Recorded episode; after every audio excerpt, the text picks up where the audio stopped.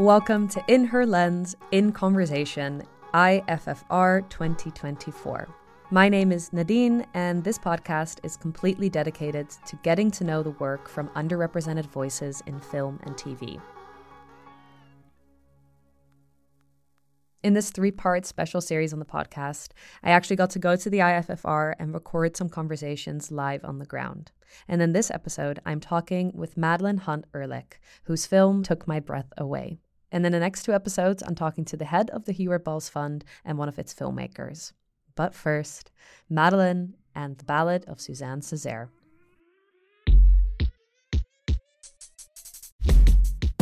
This film is a post biopic about Caribbean surrealist Suzanne Césaire, deconstructing the process of bringing an actually lived life to film. The film examines her relationship with her husband, French politician Aimé Césaire, and the famed surrealist André Breton. The film takes place primarily in the space of a film set itself, where actors and crew confront the history of this writer in her youth and then stage scenes from her life. The Ballad of Suzanne Césaire is writer director Madeleine's first feature and stars the incredible actors Zita Hanrot and Motell Gyn Foster. Inspired by the structures of Césaire's own writing, which often took a colonial convention and then unraveled it, the film deconstructs the narrative period biopic genre, moving between conventional cinema and deconstructed experimental scenes.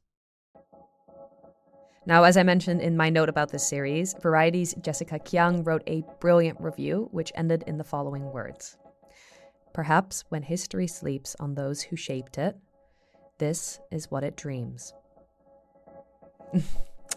Let's just get into it. Let's meet Madeleine and her story and her thoughts. Live from the IFFR 2024, it's Madeleine Hunt Ehrlich on In Her Lens.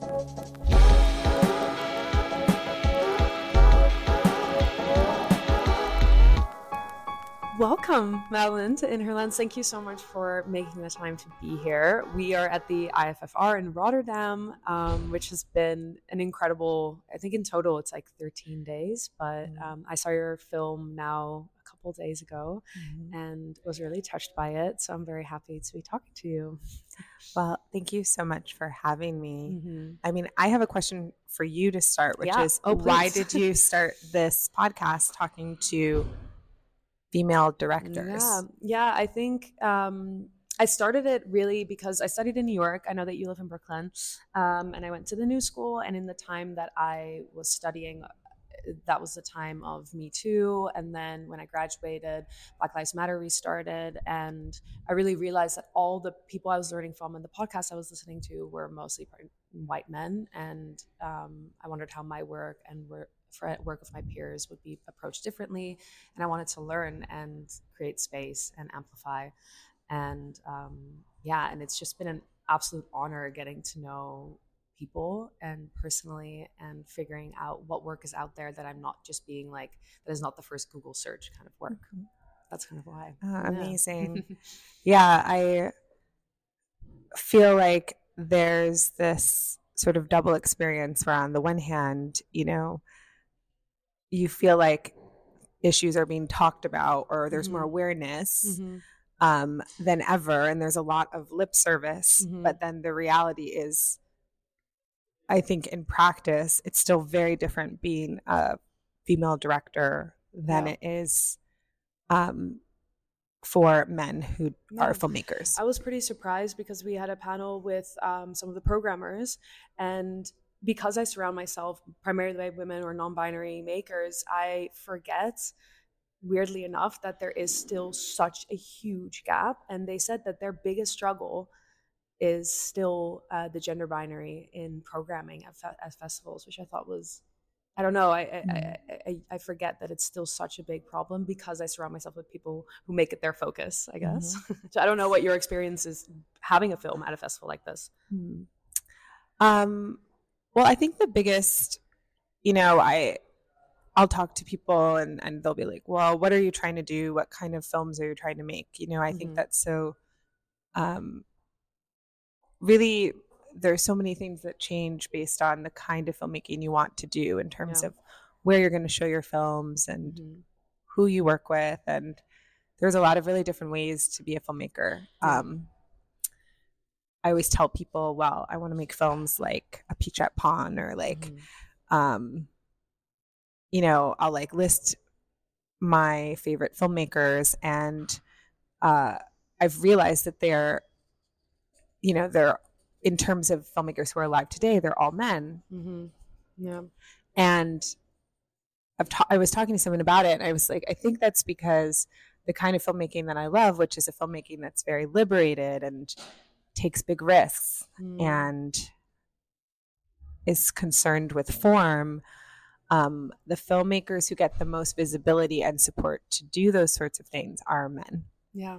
And I think that's a really interesting point about the liberation or the freedom to take risk or freedom to go fully for something that isn't that that is a risk. Literally, if we're also talking about stakeholders in film and like Yeah. who's entrusted with here's money, go. yeah, that's what it really is about. Because Yeah. it's not that um, there aren't a ton of women filmmakers who are doing that in their films, but it's about like who has the resources and the marketing budget and Right. gets the prizes. Um, Mhm. And you know, I'm I'm a filmmaker. I'm also a mother. I have a Mhm. three year old, Mhm. and you know, some of it's also like who can just like be out here Yeah. At Yeah. all the festivals, Like, yeah, which is insane. late at night. I've been thinking about this so much being here. It's all it's so full on. yeah. and that in and of itself i mean uh, talking about gender representation in any Mhm. uh, field of work um, motherhood and uh, who's in charge of household or whatever all those things that come out of patriarchy like are de- are defining the people who are at the who are working or visible working i guess Mhm. Yeah, I that was a lot of the impetus or the sort of starting point for um, my film Mhm. uh, that I have here, The Ballad of Suzanne Césaire, because um, I was thinking about becoming a mother, um, or my partner and I had been discussing, you know, having a child, and it was really terrifying because everything I'd been told, you know, Mhm. Starting with my own mother's stories to you know things I was told in film school. Like um, there was a professor who would tell women in my film program to freeze our eggs, and this is the I'm whole. thinking about this so much. This is like a- kind of a big trend in the states. Like, it's Oh, yeah, freezing eggs. a thing in, in in European culture, but it is like, and I now it's like okay, companies are paying women to freeze their eggs. yeah, and um, it- there just was a real sense that I had uh, that that that the general wisdom.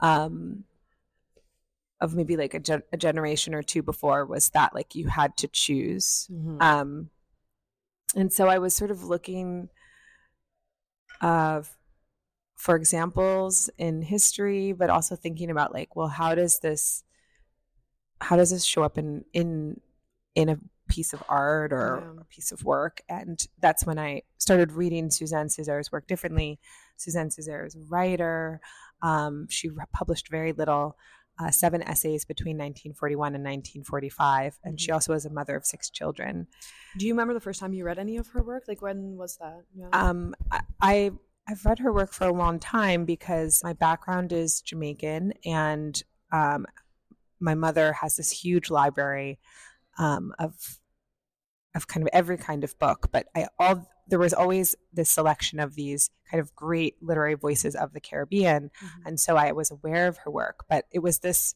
point in I guess 2017 where I was I was asking these particular questions um, that I read her work differently because Mhm. uh, it, she was someone who had so much talent and then just stopped. yeah.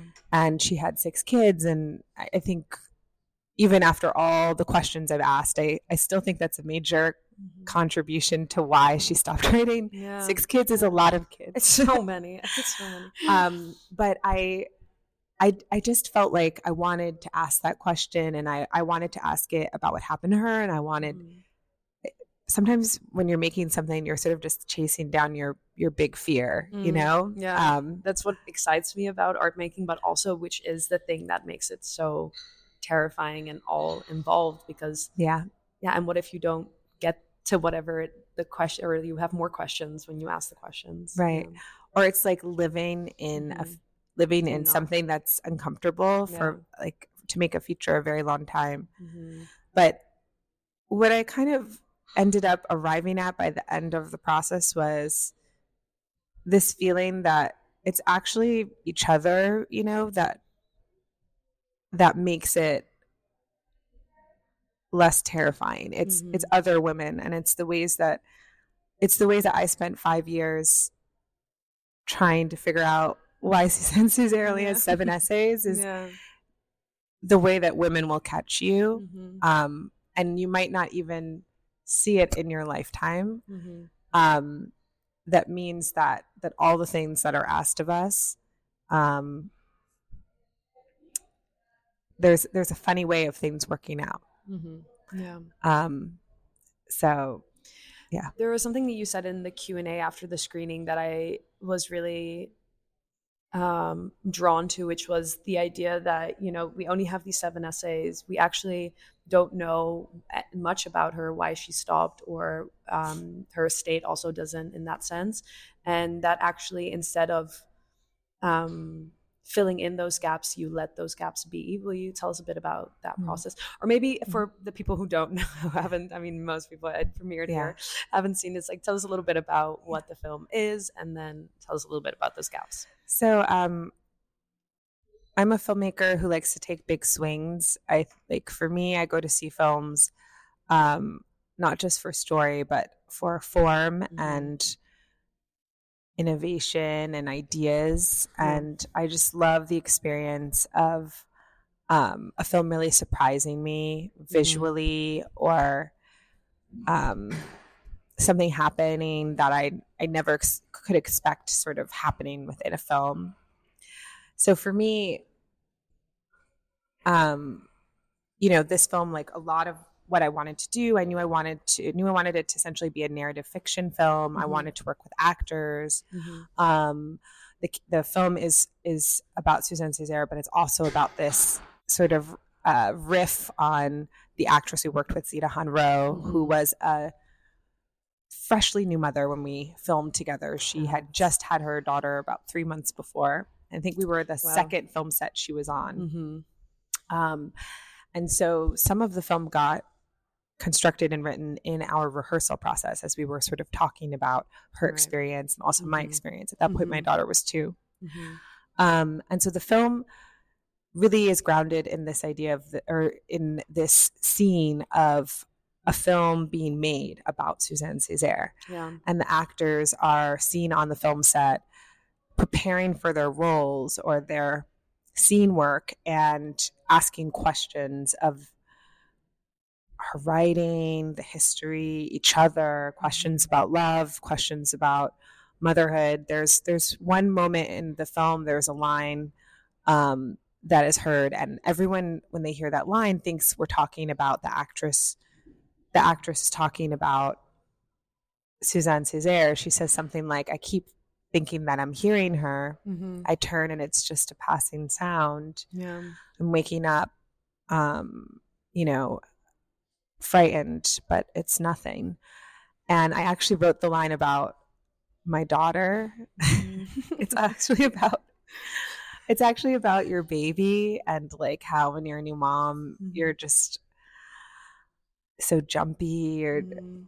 body just is so like wired to constantly be looking for them Mhm. even when they're not there but it also does sound like it's the actress talking about the way she's trying to inhabit this role and so I, re- I remember that moment actually quite clear. Yeah. Really cool. yeah that Mhm. the duality kind of told me a lot about Mhm. both the creative process and the birth and early motherhood process as being these times of intense gestation and change Mhm. um I But, feel like the yeah. the the uh, nature in the movie also reflects that. There's the storm, and yeah, I mean, coming from a theater background, I'm also just I love that breaking of the fourth wall. I want to call it, Yeah. um, which is what the film does fantastically. But I think there's a lot of mirroring with with the yeah the weather, and it, obviously you shot in Miami. Mhm. Um, but tell us a little bit about how the tropics play into the story as well.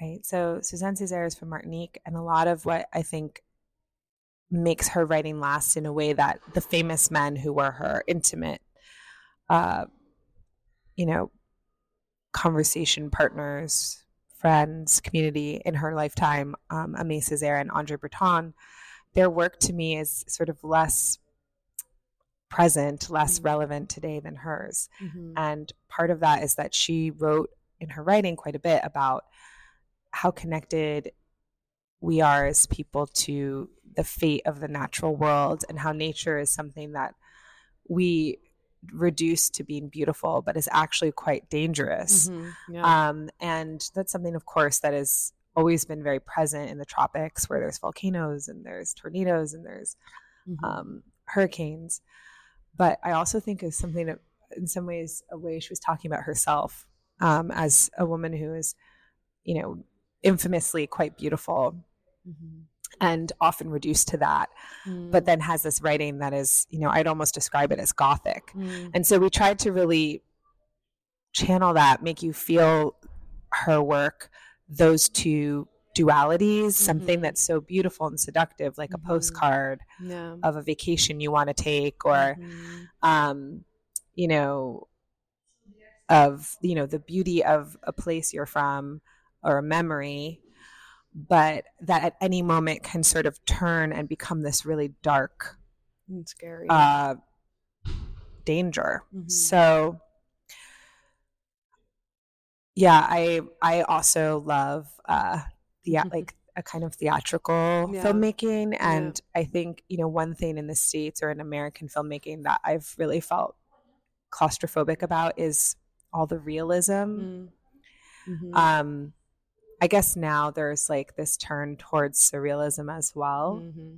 Um, but for a while, it was just everything was like mm-hmm. all the mm-hmm. Sundance films were all about like this realism yeah. and this handheld camera and this mm-hmm. um, raw. Yeah. yeah.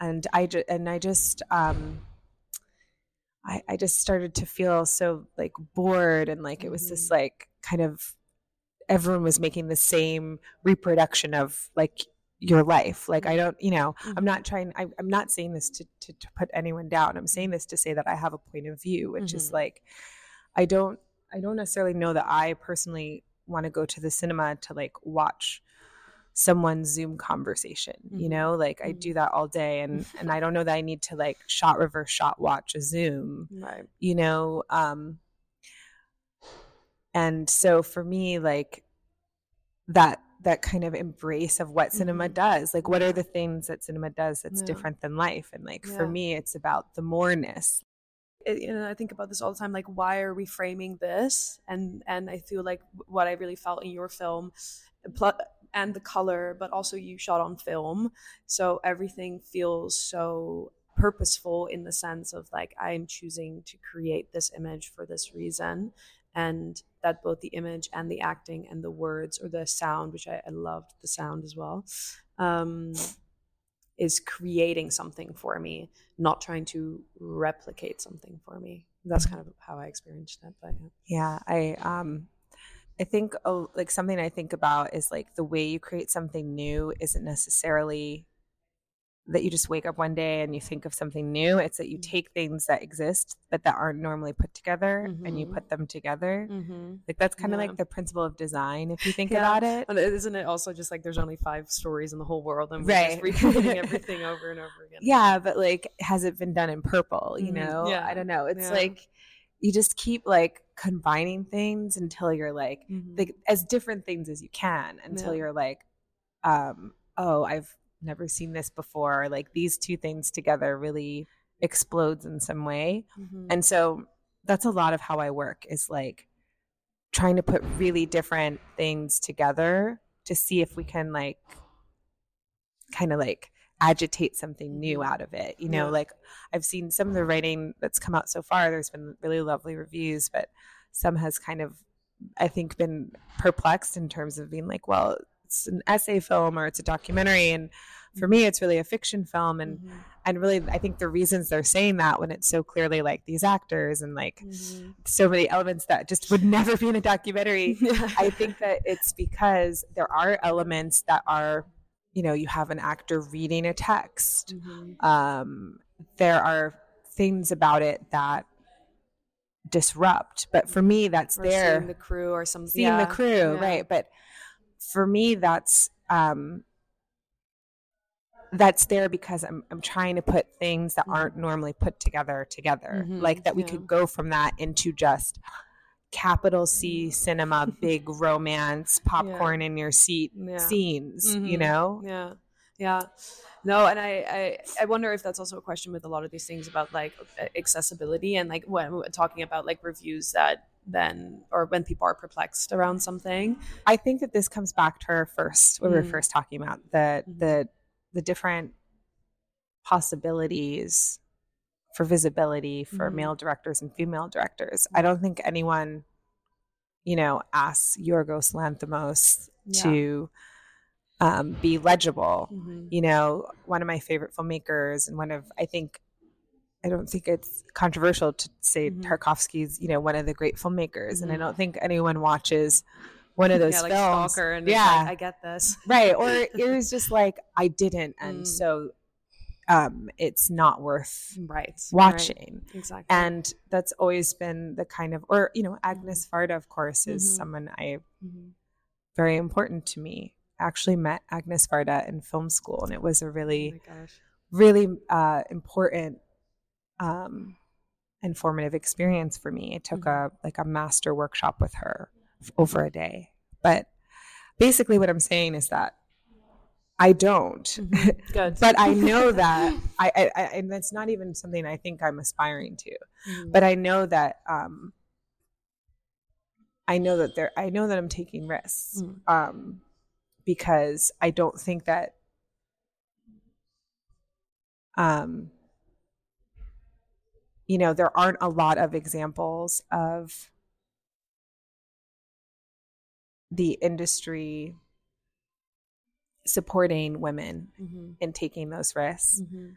um, with resources. Mhm. But I don't know. I just think like the thing about making uh, being an artist is that um, it's kind of like an involuntary, uh, like an involuntary impulse to make art. Like I think really it's much easier to not do it and um if there was any way that you could not or that you could not make work a certain way you would just wouldn't because Yeah. there's like really everything in society is set up to incentivize you not to Yeah. uh, you can just have such a, a different um, kind of stability and sort of order to your life Mhm. um, if you can possibly not and so there's also a part of it that i don't know that i choose you Mm. know Yeah. Yeah. Um, I guess mm, we don't have a ton of time left. Um, a question I also have, like c- carrying into a space like this, into, into into the international film circuit and festivals, and what advice do you have for someone who is entering that space for the first time with a film, or really wants to bring their film to a new audience, or is plopped into a situation like this? Is there anything in that your navigation that you think would help other people? Yeah, I a couple of things. I think um, you know one way that I built my have built my career is not just through the film world, which is quite a conservative space and Mhm. quite a patriarchal space, racist space, um, but also through the art world, Mm-hmm. which is a space that also you know has is is of the Also, I world, guess, yeah, Is also of the world. yeah, of the world, but um, is a space that is quite, I think, has a lot of tolerance for experimentation, Mm. um, and also is really accepting of films that have less resources. So, Mhm. what's really lovely about sort of having one leg in that space or starting out in that space is you can take so many risks and, and try so many things.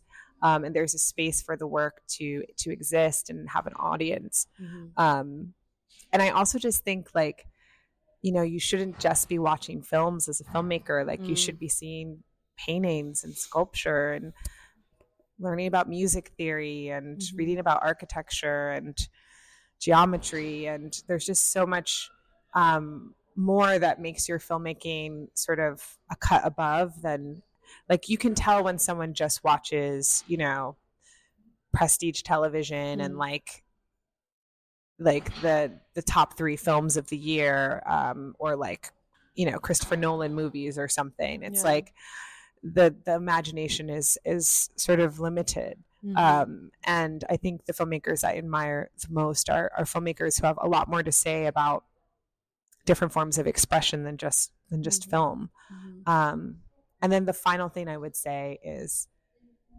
to find people you really trust to work with and to take good care of them and respect them and invest in them. And um, you know alex ash who shot this film with me i've um, worked with him in different capacities on like four films. Sophie luo who produced the film um, this is our third project together over several years there's just uh, one of my collaborators over 10 years is an artist named Simone Leigh. Um, she was with me uh, at several really key moments in this film. And so just having pe- like those people you talk to about your work and not taking them for granted is, I think, kind of maybe the most important thing. Mm-hmm. such a beautiful note. And I'm also a very big believer in like, we need each other for all of this, for whether it's life or whether it's your art. So thank you for spending time and thank you for the work. I am thrilled for people to see it. It's beautiful. Thank you so much.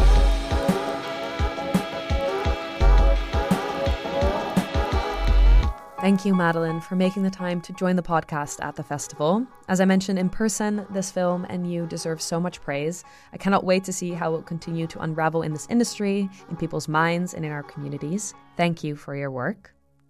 All the works that Malin and I touched on, as well as links to follow her and her work, are in the episode notes. And I want to thank the IFFR for making this interview possible. In the next episode, I'm talking to Tamara Tatishvili, who is the head of the Hubert Bals Fund of the IFFR. Thank you very much for joining us, and I'll see you next time. Bye.